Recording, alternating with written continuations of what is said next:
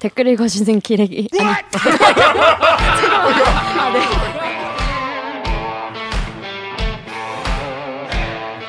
아 댓글 읽어주는 기자들. 기레기 아닙니다. 지금 여러분은 본격 KBS 소통 방송 댓글 읽어주는 기자들을 듣고 계십니다. 이 가을 고구마가 나오면 대들기가 생각난다. 그럴만하지. 2부도 빡침 예상? 2부도 기대된다면 좋아요 버튼을 대들기 소식에 궁금하다면 구독 버튼을 잊지 말고 눌러주세요. 뉴스 기사만 봐도 빡이 치는데 자세히 듣고 오면 더 자세히 빡칠 수 있는 알빡기 알빡기! 코너 되겠습니다. 요즘에 특히 그 이제 고령화 시대잖아요, 우리나라.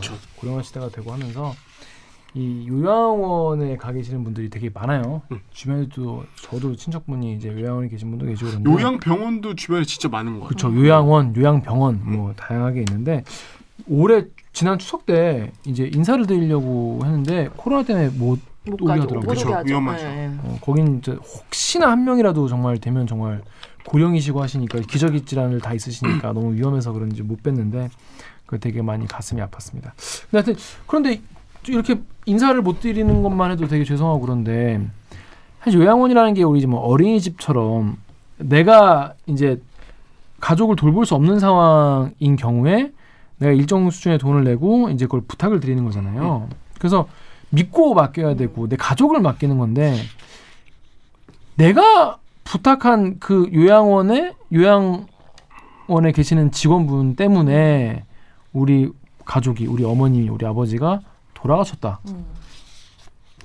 너무 뭐 의료, 의료 사고 같은 게 아니라 이건 의료 사고는 잘하려고 하다가 뭐 실수로 혹은 뭐 다른 이유로 뭐 사고가 나는 건데 너무 그런 취급 잘못된 취급 때문에 돌아가셨다 하면 너무 불효의 마음이 들 것 같아요 진짜. 그런데 실제로 그런 게 어, 영상으로 잡히고 그래가지고 KBS에서 한번 보도를 한 적이 있습니다. 최근인데 요양원에서 죽 먹다가 숨진 할머니, 요양원의 노인 학대가 일어나는 이유라는 내용으로 어, 취재를 했습니다. 이 내용을 취재한 사회부 정재우 기자를 모셨습니다. 안녕하세요. 안녕하세요. 별기 두 번째 출연. 네, 두 번째입니다. 하지만 다시 자기 소개해 주세요. 네. 네, 사회부 사건팀에서 영등포 라인을 담당하고 있는 정재우라고 합니다. 요즘에 영등포 라인이 아주 또 폭격이 시작됐다고. 아, 폭격. 악의 기운이 몰리고 있죠. 그렇습니다. 어떤 아이템 요즘에 그 뭐 때문에 좀 바쁜가요? 라임 자산운용 사건이 예. 재판이 그러니까 대부분 많은 범죄자들이 재판에 넘어가고 기소가 돼서 재판이 진행 중이었는데 음. 사실 그 전에 살짝 이름이 나왔던 정치권 분들이 있었거든요. 근데 네. 크게 이슈가 되지 않았다가 음. 거기 핵심 주범이신 김봉현 씨께서 음. 증인으로 나가서 터트려가지고 음, 법정에서. 뭐 정무수 전 정무수석 이름 터트리고 뭐 음. 다른 국회의원 이름도 나오고. 얘기하고 뭐 이래서 다시 또 핫해지고 있죠. 그렇습니다. 아주 고생이 많은데 요번에 지난번에는 지난번에 무슨 아이템 올라왔었죠? 택배 기사 맞아, 맞아. 택배 취업 기사 알선 사기. 맞아요. 네. 취업 알선 사기. 음. 되게 뭐랄까 어, 비극적인 기사들로 그렇죠. 많이 좀참 찾아. 안 좋은 거뭐이 알바끼 자체가 뭐 성격이 그렇죠. 빡치는. 예전에 저 황정민 FM 대행진을 거기 출연 기자를 했었는데 아 아침마다 아침에 유재천 거. 선배 하던 예, 그 예, 예, 예. 황정민 FM 대행진 나갔는데 황정민 FM 대행진 분위기가 엄청 발랄해요. 그렇죠. 아침에 들어야 되니까. 아침에 들어야 되니까 출근길에 막, 하, 막 발랄함인데 내가 나가서 사건 기사 막 소개하면 분위기가 훅 다운되는 거야. 그럼 내가 막 끝나고 나면 막 내 내가 미안하고 것 막, 어 분위기 어쩔 거야. 지금 가뜩이나 출근 시간에 차도 막히고 짜증나는데. 짜증나 죽겠는데 더 짜증나는 뉴스를 하고 나오니까 참 기자라는 직업의 숙명이 이렇게 맞아요. 빡치고 고구마 같은 답답한 뉴스를 전, 전하는 거구나. 그래서 나중에 1년 하고 나서 제가 그 마치고 나올 때 그 얘기를 했어요. 늘 이 발랄하고 경쾌한 이제 출근길에. 황, 어, 황, 황정민 FM 대행진 분위기를 늘 무겁게 해드려 죄송하다 이런 얘기를 하고 나왔는데 아무튼 이번에도 되게 슬프고 정말 무거운 주제를 갖고 왔습니다. 하지만 음. 언젠간 여러분의 가족이나 또 본인이 가질 수도 있는 문제이기 때문에 네. 한번 이야기 들어주시면 될 것 같습니다. 이 보면 이 기사 보신 분도 계시겠지만은 영상이 너무 충격적이었어요. 네. 나온 영상이. 수도권의 한 요양원. 요양보호사가 휠체어에 의지해 반쯤 누워 있는 할머니에게 죽을 떠먹입니다. 그런데 그 속도가 너무 빠릅니다. 할머니가 음식을 제대로 삼킬 틈도 없이 연신 숟가락을 입에 갖다 댑니다. 잠시 뒤 요양보호사는 자리를 떴고 혼자 남겨진 할머니는 불편한 듯 앞뒤로 고개를 흔듭니다. 다시 돌아온 요양보호사는 할머니에게 계속 죽을 떠먹입니다. 할머니는 결국 기도가 막혀 의식을 잃었고 현장에 출동한 119 구급대에 의해 이곳 병원으로 옮겨졌지만 끝내 숨졌습니다. 검찰은 업무상 과실치사 혐의로 요양보호사를 기소했고 지자체는 방임 등 노인 학대가 있었다고 판단해 개선 명령을 내렸습니다. 일단 요 어, 이 내용에 대해서 일단 어떻게 취재를 하시게 된 건지부터 설명을 좀 해주시죠. 어, 어떤 분께서 해당 영상을 얻으셔서 음. 이제 국회의원실에 제보를 하시고 음. 의원실에서 저희한테 얘기해서 같이 한번 아이템 취재를 해보자라고 이런 얘기해서 문제가 있다. 하게 됐고요. 예. 음. 이 보니까 이 KBS 사이트에 뚱이너님이 그냥 들이붓네 고개 뒤로 하고 물도 넘기기 힘들던데 그러니까 거기 영상을 보면 고개를 뒤로 한 상태에서 그러니까 근데 그 영상이 너무 이제 다른 부분이 너무 좀 충격적이어서 다 공개하지 못한 거라고 들었어요. 네, 그러니까 죽을 빨리 먹이는 먹인 이후에 그 영상 보시면 잠깐 이제 자리를 뜨거든요. 자리를 뜨고 나서 한 2분 정도를 혼자 계세요. 근데 혼자 계시면서 되게 괴로워하시는 음. 부분이 되게 좀 음. 보기가 너무 힘들었고 음. 근데 더 안타까운 거는 그렇게 괴로워하시는 되게 누가 보기에도 괴로워하시는데도 이제 요양보호사께서는 바쁘시니까 음. 다른 분들 식사 준비하러 가셨다가 와가지고 그 괴로워하는 거를 눈치를 못 채고 다시 바로 계속 죽을 더 또 음. 먹이거든요. 근데 그렇게 한 먹이고 네, 그리고 나서 이제 돌아가신 거죠. 근데 우리가 왜 우리 어린이집 같은 경우에도 이제 애들을 막 그쵸 이게 좀 많이 알려졌던 문제들이기도 하고 네, 그런 CCTV도 많이 보고 그러니까 근데 이렇게 너무 어릴 때 또 너무 나이 많을 때 사람이 기력이 쇠하고 정말 약자 그- 그야말로 이래 이래 저래 약자가 돼 있는 상황에서 이런 일들이 자꾸 생기는 것 같아요. 자 근데 이런 요양원학대 기사가 나, 나왔더니 말이죠. 나도 그런 일 겪었다. 네. 우리 가족도 그런 일 그런 겪었다. 이런 댓글이 진짜 많이 달렸어요. 음. 강병수 기자 여기 데- 댓글 댓글 세 개 쭉 다 읽어주세요. 덕후에 익명으로 남겨주신 댓글입니다. 우리 외할머니도 요양원에서 떡 먹다가 돌아가셨는데 이걸 문제 삼아서 누구 탓하기도 뭐하고 음. 다음에 박의용님께서는 장인 풍이 와서 병원에 있다가 요양시설로 갔는데 밥 늦게 먹는다고 주먹으로 머리통을 치더랍니다. 그래서 와이프가 가서 다시 집으로 모시고 왔습니다. 인권 사각지대예요. 음. KBS 유튜브의 김동현님께서는 하, 이거 일부분 그냥 드러난 것 같은데 이젠 노인수가 늘어나서 이런 방향도 잘 고려해야겠네. 네, 뭐 반대 의견도 있었죠. 다른 다음 댓글 읽어주세요. KBS 유튜브의 박JS님께서는 좋은 분들이 훨씬 많이 계십니다. 싸잡아서 욕하진 말아주시길. 참 이런 뉴스 보면 이제 그 보호사분을 욕하는 댓글이 제일 이제 찾아보기 쉽죠. 그쵸 일차적으로는 네, 제 찾아보기 쉽고 뭐 누구도 그렇게 해서는 안 되겠지만 또 구조적인 문제도 있을 것이고 참 이런 것들을 이제 구조적인 문제를 고쳐 나가고자 이런 보도를 한 건데 이런 일이 이게 한두 번이 아닌 거죠, 근데 사실. 뭐 일상적이라고 할 수는 없지만 음, 심심찮게 일어날 수 있는 일이고 워낙 바쁘다 보니까 근데 그 영상을 보면 음. 아시겠지만 음. 요양사 요양보호사분이 무슨 아기가 있어서 그렇죠. 아유 뭐 빨리 처먹어 막 이렇게 한 게 아니고 음. 정말 바빠요. 음, 음. 막 급하게 먹이면서도 다른 거 챙기고 다른 데 보다가 먹이고 떠난 시간에는 자리 비운 시간에는 다른 분 식사를 챙겨요. 다른 음. 식사를 챙기고 또 딴 데 왔다 갔다 하고 그러니까 막 아기를 가지고 했던 게 아니라 정말 사고로 보이는데 음. 근데 너무 안타깝게 이런 일이 벌어진 거죠. 참 이게 참 이제 가족들 입장에서 얼마나 마음이 아프겠어요. 그럼요. 음, 음, 내 가족이 그런 그런 대우를 받다가 돌아가시기까지 했으니까. 네. 어쨌든 좀 전문적인 그래도 전문적인 곳에서 더 잘 보살펴 달라는 음. 의미도 갖고서는 이제 요양원이나 요양병원을 찾아가는 걸 텐데. 그래서 이분 이 이슈 같은 경우에는 결국 이제 그 어떻게 됐나요? 그 뭐 처벌 같은 거. 아, 처분이요. 예. 이분이 이제 할머니 돌아가시고 음. 해당 요양원에서 CCTV를 확인하신 후에 아 이게 문제가 있다고 판단해서 지자체 신고를 했고요. 그렇게 지자체 신고를 하면 관할 노인보호 전문기관이 있어요. 음. 각 지역마다 우리나라 19개 정도 있는 것 같은데 그 노인보호 전문기관에서 지자체 담당자랑 같이 해당 요양원에 조사를 나가서 아 이거는 노인 학대 행위가 있었다 음. 없었다 이런 판단을 판정을 내리게 되고요. 음. 그래서 해당 요양원은 방임 혐의로 노인 학대가 인정이 돼서 개선 조치 명령을 받았고 음. 개선 명령을 부과받았고 이렇게 행정 조치와는 별개로 해당 요양보호사나 네. 이제 원장이 우리 부모님 돌아가시게 했다. 음.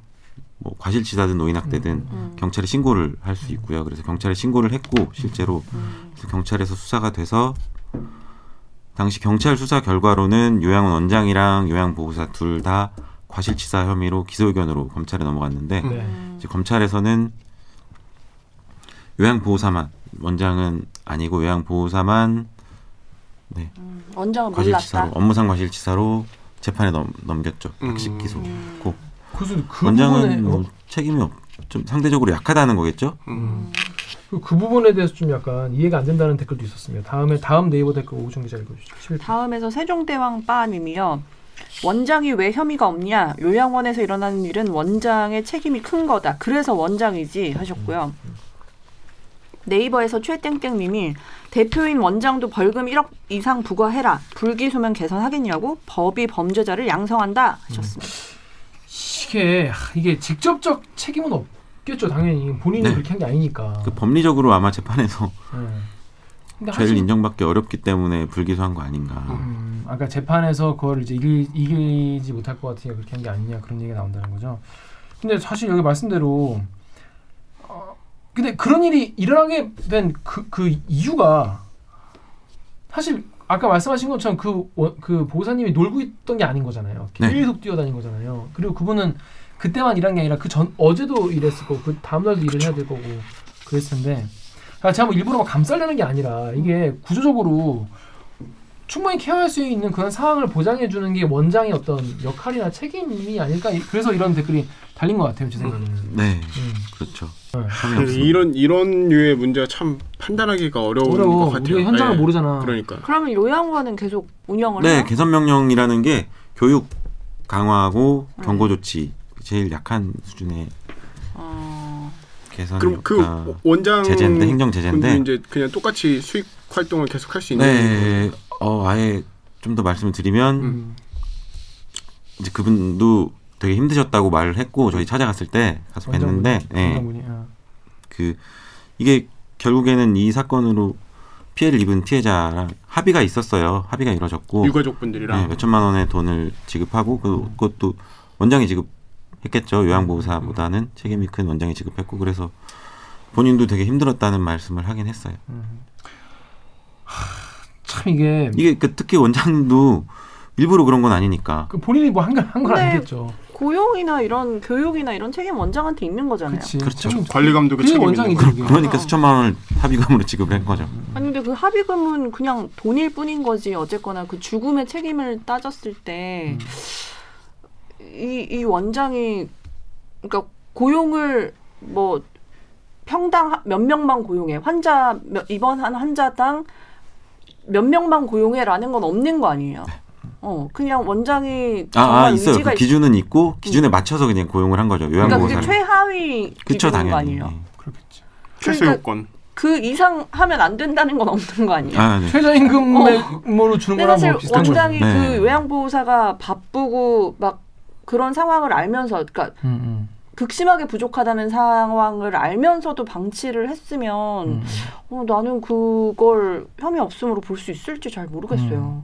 사실 이거는 좀 해석의 문제가 어, 있을 것 같긴 해. 물론 더- 법리적으로야 뭐뭐 그랬다니까 뭐 검찰이 그 판단을 했겠지만은 사실 정말 댓글에서 제일 많이 달리는 반 그 화난 의견들은 이런 거였어요. 왜 원장을 그냥 냅두냐? 또 더 안타까운 게 네. 이 요양원이 문을 연 지가 얼마 안 됐어요. 작년 말에 문을 열었어요. 어, 음. 1년도 안 됐네. 그리고 그 사고는 사실 2월에 있었거든요. 음, 올해 문을 2월에 연지 얼마 안 된 요양원에서 벌어진 사고고 아, 또이더 애매하긴 분- 하죠. 미숙인가 보다. 자녀분께서 이 입소 그 사고 당하신 분을 네. 보낸 거는 한 5년 6년 전부터 치매랑 파킨슨병을 앓고 계셨고 음. 그래서 간병비를 부담을 하다가 이게 한 달에 500씩 들어가는 간병비가 감당이 안 되니까 와, 그래서 결국에는 요양원을 보내기로 결정을 하고 요양원을 보낸 지 한 달이 안 돼서. 벌어진 사고예요. 그러니까 되게 안타깝죠. 아, 그렇네. 근데 요양원 이게 이 요양원은 그 얼마예요 한 달에? 요양원은 복지 시설이어서 나라에서 이제 그냥 갈 수 있는 건 아니고 장기 요양 등급을 받으면 음. 등급에 따라서 1등급부터 4등급 정도에 따라서 차등 지급이 되는데 나라에서 음. 지원금이 음. 그래서 만약에 1등급일 때는 120만 원 정도 지급이 되고 그 중에 본인 부담이 한 20만 원 정도래요. 20만 원. 음. 30, 네. 40인가 20인가 뭐 그래서 네.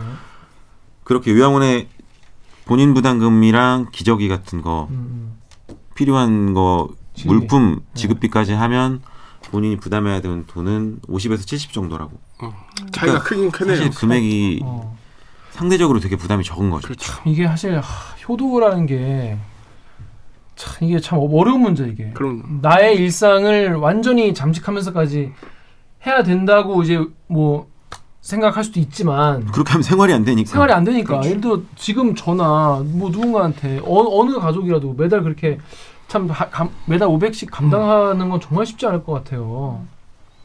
아 진짜 정말 얼마나 근데 그렇게 그 결정을 하고 나서 그렇게 되었으니까 얼마나 야, 그게 너무 안타깝더라고요. 어, 가슴이 아프시겠어요. 가족 남은 가족들도 참. 근데 이게 노인 학대나 저희 얼마 전에 KBS에서 보도했지만은 노인분들께 그냥 막 약물 막, 막 그건 투여- 요양병원. 네. 요- 어, 요양병원에서 막 약물을 막 막 엄청 투여하고 막 그런 마약류, 마약류 안정제. 네, 마약류 네. 안정제 엄청 투여하고 뭐 그런 여러 가지 노- 노인에 대한 이제 학대라던가 이런 노인 병원, 요양병원, 요양원에서 일어나는 이런 게 쭉 있는데 이 보호사 특히 요양원에서 이 보호사 같은 경우에는 이 구조적 문제라는 얘기도 있습니다. 이 댓글에 어, 루리앱의 길리어스 오스본님이 요양보호사 자격증 따기가 생각보다 쉽다. 아, 할 일 없는데 그거나 할까 마인드로 시작하는 사람도 있음. 음.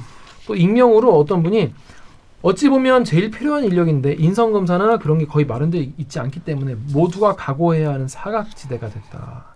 실제로 어디가 튈지 모르는 사람을 하루 종일 관리해야 하는데 돈 받는다 해도 쉬운 일이 아니지. 그러니까 어, 검증되지 않은 인력들이 이 보호사를 해서 문제다. 뭐 이런 말씀인 거예요. 근데 그게 아니라 다른 댓글도 있었습니다. KBS 사이트에 요양원에 가면 혼자 적게는 7명, 많게는 15명도 넘게 관리를 한다. 또 다음에 스위스님은 요양보호사 실습을 내가 가보니까 그 돈 받고 일 못하겠더라. 봉사정신을 심어주려면 그만큼 대가를 지불해줘야 된다. 자식들도 모시기 힘들어서 맡기는데 시간당 만 얼마밖에 안 된다. 이런 말씀하셨어요. 이게 요양보호사 한 분이 맡아야 되는 이 환자나 이런 게 좀 규정이 돼 있나요? 아, 규정으로는 음. 입소자 2.5명당 요양보호사 1명. 어, 그럼 한 명이 2.5명만 맡으면 그러니까 되는 거네요. 한 명이 2.5명 한 명이 2.5명 케어할 수 맡으면. 되는 걸로 보이잖아요. 네. 네. 근데 그거는 그 24시간을 따졌을 텐데 사실 요양보호사가 근무를 3교대로 하거든요. 음. 그러니까 보통 2교대는 3교대로 한대요. 그러니까 만약에 아, 그게 3교대라고 24시간 치면 기준이야? 음. 아니 그러니까 뭐 전체에 아, 그이 요양원에 아, 스물 다섯 25명이 그러니까. 있으면 요양보호사는 10명만 있으면 되잖아요. 근데 그 어. 10명이 음. 그치 24시간 10명이 있는 게 계속 아니니까. 붙어 있는 게 아니잖아. 아, 요거 발상의 전환인데. 그러니까 3교대로 돌아가면 그러네. 밤에도 막 이- 그거 하시, 하셔야 되니까. 네. 그러니까 보통 아. 3교대로 돌아간대요. 그러면 그렇겠네. 2.5명이 있는 거예요. 곱하기 3이네. 그러면 2.5명이 있는 건데 아니 그러니까, 그러니까 한 명이 7.5명을 보는 거죠. 사실상. 어. 7.5명을 보는 건데 그분들이 쉬지도 않고 휴가도 안 쓰고 그런 게 아니잖아요. 그치. 맞네. 음. 쉬러 가거나 누군가가 비면 네. 한 명이 10명을 돌보는 일도 생긴다는 거예요. 아, 그러니까 이 댓글 장성원님 댓글이 딱 그 말씀이네. 어. 네. 적게는 7명, 많게는 이- 15명. 특히 야간에는 좀 더 뭐 어, 적긴 심하고. 하겠지만. 아, 이분이 딱 해본. 말씀인가 보다. 네. 진짜로. 아 근데 그렇게 마음대로 법을 해석해도 되나? 그러니까 법을 마음대로. 해석한다기보다 법 자체가 그렇게만 돼 있는 거죠. 이거를 엉성하게 더 디테일하게는 거예요? 못 아, 하는 거죠. 돼 거지. 근데 이게 그렇잖아요. 이 요양보호사들한테도 결국에는 세금이 나가는 문제고 음. 지원을 한 무한하게 할 수는 없는 거고 맞아. 어느 정도 타협점을 찾은 게 이 정도일 거고 좀더 디테일하게 되면 좋겠죠. 그럼 이분들 근데 처우는 복지사분들은 임금은 좀 높겠다. 아 아니요 물어봤는데 네. 한 200 안팎 실수령이? 약간 거의 최저시급인 거 어. 아, 최저시급 수준 이게 근데? 여기 자격증 따기 쉬- 쉽다는 댓글 저도 네. 봤는데 네. 물어봤는데 예전에는 초기엔 정말 쉬웠는데 음. 지금은 그거보단 어려워졌다고 하더라고요. 근데 음. 그럼에도 불구하고 무슨 기술이 필요하거나 음. 그런 일이 아니잖아요. 도와주고 보조해주고 이런 거니까. 음. 그런 역할이기 때문에 또 그런 걸 생각하면 아무것도 뭐 기술 가지지 않은 분들이 할 수 있는 일 중에서는 음. 뭐 그렇게 이게 안 좋은 사실상 하는 뭐 일은 하더라고요. 간호 보건의 영역에 가까운 건데 아직까지 우리 사회에서 인식을 하기에는 음. 그런 어떤 전, 보건이란 건 사실 되게 전문적인 영역이잖아요. 그러니까 예를 들어서 아까 같이 그 죽을 먹일 그러니까 때목 기도를 어떻게 거를- 열어야 되고 어. 떻게 하면 사람이 그러니까 이거 기본적인 지식이 있어. 예를 들어서 예, 전에 그런 영상 있잖아요. 애를 애를 보는데 그 잘 애 잘 볼 줄 모르는 사람이 이렇게 안고 애 머리를 받쳐서 이렇게 해야 되는데 이 손을 안 하고 이렇게 이렇게 하니까 애가 목이 이렇게 음. 돼가지고 애가 그건 되게 위험한 어 큰일 나는 그래서 거죠. 어 그러면 그래서. 애가 그게 됐어요. 그- 마비? 이 사람은 모, 모르고 그냥 막 막 발 동동 그 애가 왜 이러지 왜 이러지 하면서 모, 애 목은 계속 덜렁덜렁 그 영상이 여- 엘리베이터에서 막 하는 게 나와가지고 그게, 그게 이 기본적인 의료 지식 아 근데 어느 정도는 당연히 다 교육을 하고 했을 텐데 근데 왜 현장에서는 또 그게 잘 안 된대요. 이제 교육 시- 교육해야 되는 일정이 있고 해도 원장의 마인드에 따라서 좀 요양원마다 다르고 음. 좀 보여주기식으로 그냥 슉슉 넘어가는 데도 많고 뭐 그런다고 하더라고요.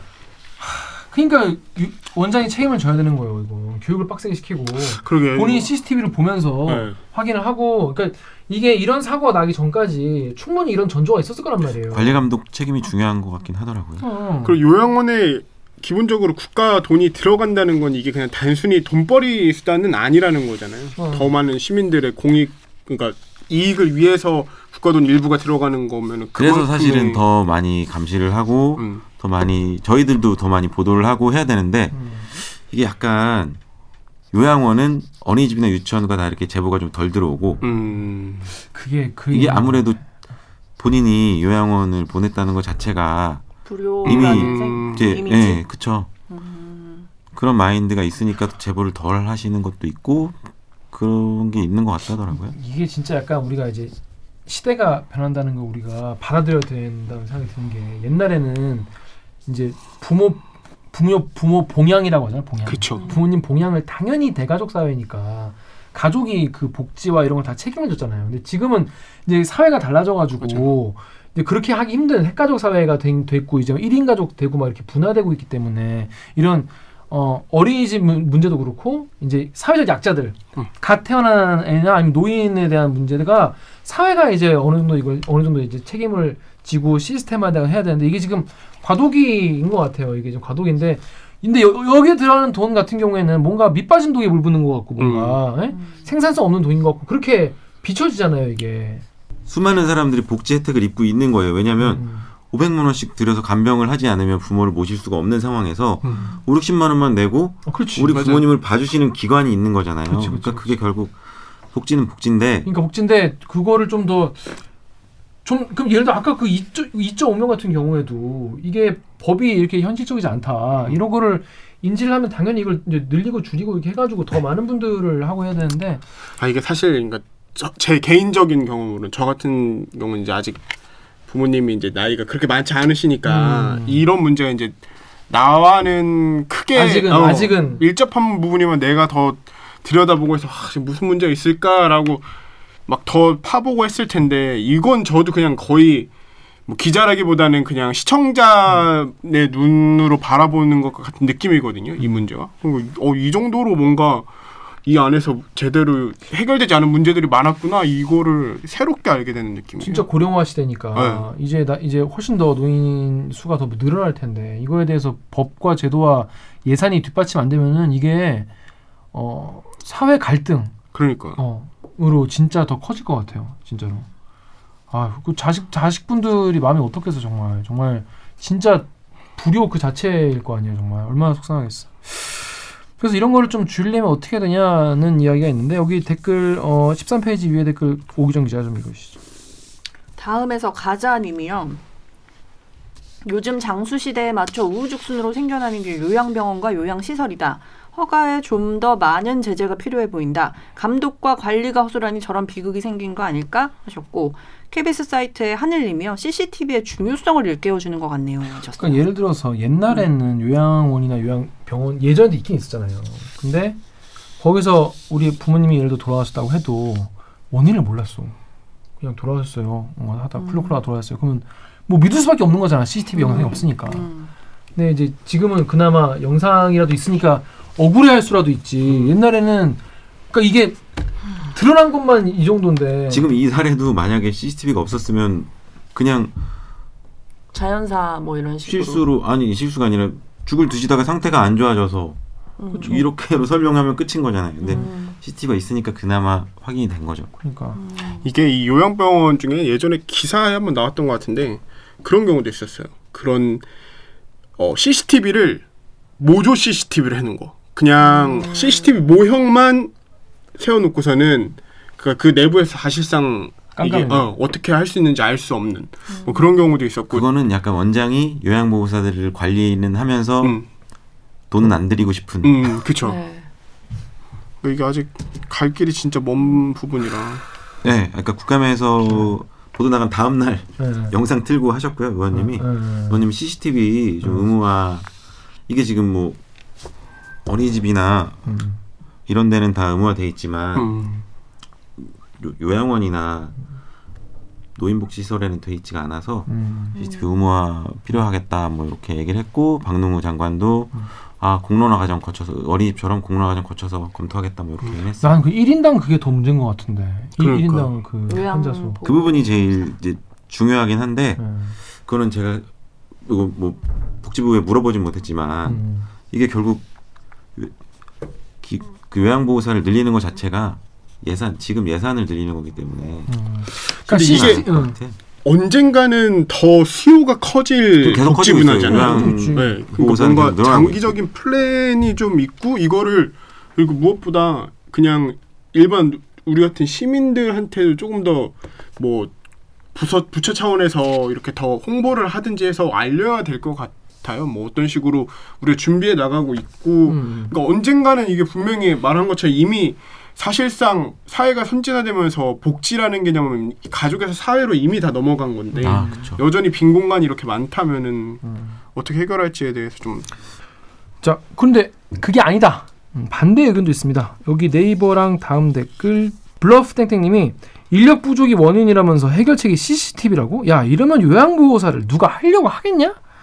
다음에 데스페라도님이 요양사 1인당 케어하는 노인분의 수를 조절하는 것도 검토할 사항입니다라고 하셨어요. 근데 유치원 그 어린이집도 CCTV 그 다는 걸 반대했잖아 처음에 그죠? 그쵸 그 분들이 감시받는다 그러니까. 감시당한다고.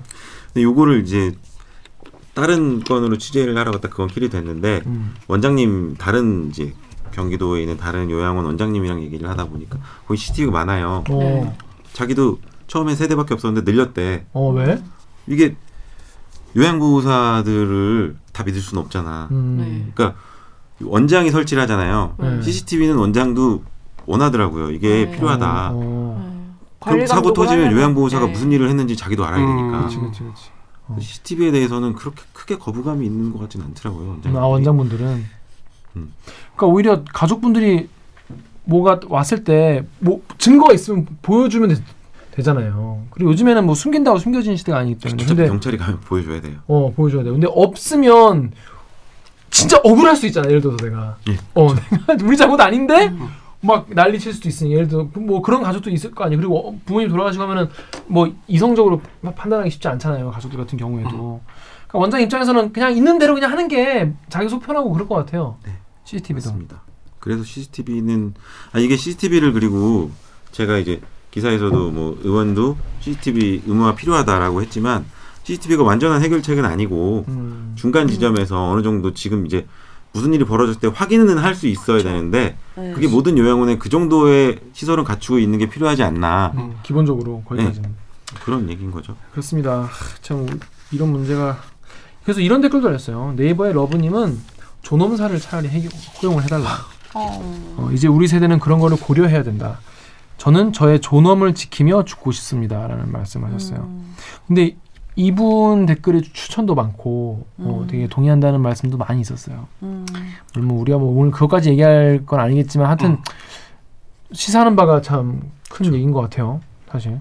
어, 저는 저 요양원 문제 그냥 사실 저도 스쳐 지나가는 기사로 많이 그렇지 보통. 여기고 그냥 나와는 아직 상관없는 기사로 사실 많이 느꼈던 적이 이제 느꼈던 적이 더 많았었는데. 다, 다 그렇죠 뭐. 어, 음, 아 근데 이게 되게 되게 심각한 문제라는 거를 굉장히 많이 느끼는 게 그 어린이집 이제 애- 애기들에 대한 뭐 폭행이나 아니면은 관리 감독이 잘 안 되는 문제나 이런 것도 거의 한 7, 7 8년 전? 제가 이제 기자 하기 전부터 문제를 봤었으니까. 그때부터 막 공론화돼서도 꾸준히 지금도 여전히 나오고 있지만 많이 좀 고쳐졌잖아요. 이게 진짜. 어, 사회적으로 굉장히 큰 비난의 대상이고 음, 이제 문제가 될 수 있다라는 부분 처벌도 세- 세게 받고 비슷한 문제가 아닐까라는 저는 생각이 지금 오늘 토론 내내 많이 듣고 들고 있어요. 그러니까 그런 생각 들어요. 그러니까 어린이집 문제가 공론화된 것도 사실은 충격적인 장면이 CCTV에 있었기 때문에 음. 나온 건데 그래서 어린이집에 CCTV가 달리고 이것이 보도가 되고 알려지면서 그 전에는 학도해가 없었던 게 아닌데 네. 똑같았는데 어, 똑같 똑같이 그랬는데 이제 더 많이 알려지니까 그쵸. 여론이 많이 생겨나고 의원들도 움직이고 한걸 보면은 이 이슈 같은 경우에도 지금 정재호 기자 보도 같이 이런 일들이 자꾸 알려져야 사람들이 아 정말 이게 남의 일이 아니구나 저 저런 일이 일어날 수도 있구나 이렇게 생각하게 될 것 같아요. 전체 노인학대 가해자 중에 기관, 요양원 같은 시설 기관에서 벌어지는 노인학대 비중이 되게 많이 늘었어요. 5년 새에 원래 2015년에 9%였는데 음. 2019년에 18.5%까지 늘었거든요. 전체 노인 학대 중에 음. 가해자가 음. 요양원 같은 기관인 음. 경우가 음. 다섯 건 중에 한 건이 그렇게 된 거예요. 원래는 음. 대부분이 다 가족이었죠. 가정이었는데. 가족이었는데. 근데 그러, 그래서 도대체 이거 왜 이렇게 많이 늘어났나 이상하잖아요. 그래서 물어봤더니 이거는 복지부에서 얘기를 해줬는데 요양원 수 자체도 되게 많이 늘어났고 음. 그 요양기관 종사자들의 인권 감수성이나 노인 학대에 대한 마인드도 많이 달라졌고 음. 일반 사람들의 마인드도 달라졌고 그러니까 사실 예전에는 이거 그냥 빨리 먹일 수도 있지라고 생각했지만 노인 학대라고 판단하고 음. 판정하게 되는 게 예전과 달라진 점이라고 하더라고요. 음. 그래서 음. 그래서 예전보다 노인 기관에서의 노인 학대도 되게 많이 맞아요. 옛날에는 있다, 뭐뭐 이렇게. 이렇게 그 신체를 이렇게 결박하고 구속하는 거를 그냥 필요할 시에 할 수 있도록 돼 있으니까 음.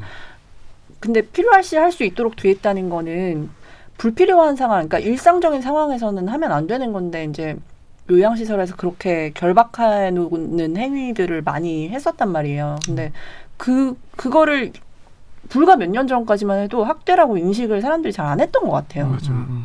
떠올려 보면.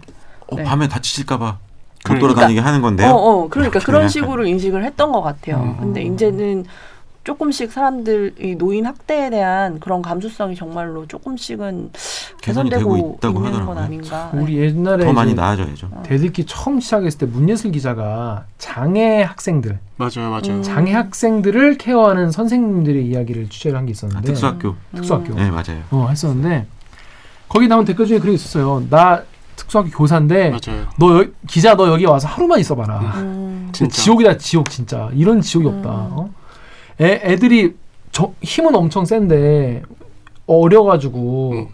여자 선생한테 막 이렇게 하고 통제가 어려운 거죠. 어, 통제가 안 되고 완전히 막 난리도 아니라 근데 물론 여기서 일하시는 분들 중에서 나온 대로 요양원에서 원에서 일하시는 분들도 진짜 얼마나 힘드시겠어요. 사실 말씀대로 뭐 치매인 분들도 계시고 정말 어- 얼마나 우리가 우리가 감히 뭐 말하기 힘들 만큼 힘드시겠죠. 어, 드시는 거 드시는 거고 또 뭐 배변 같은 것도 다 처리해야 되고 옷도 갈아입히고 약 챙겨 먹이고 힘드실 텐데.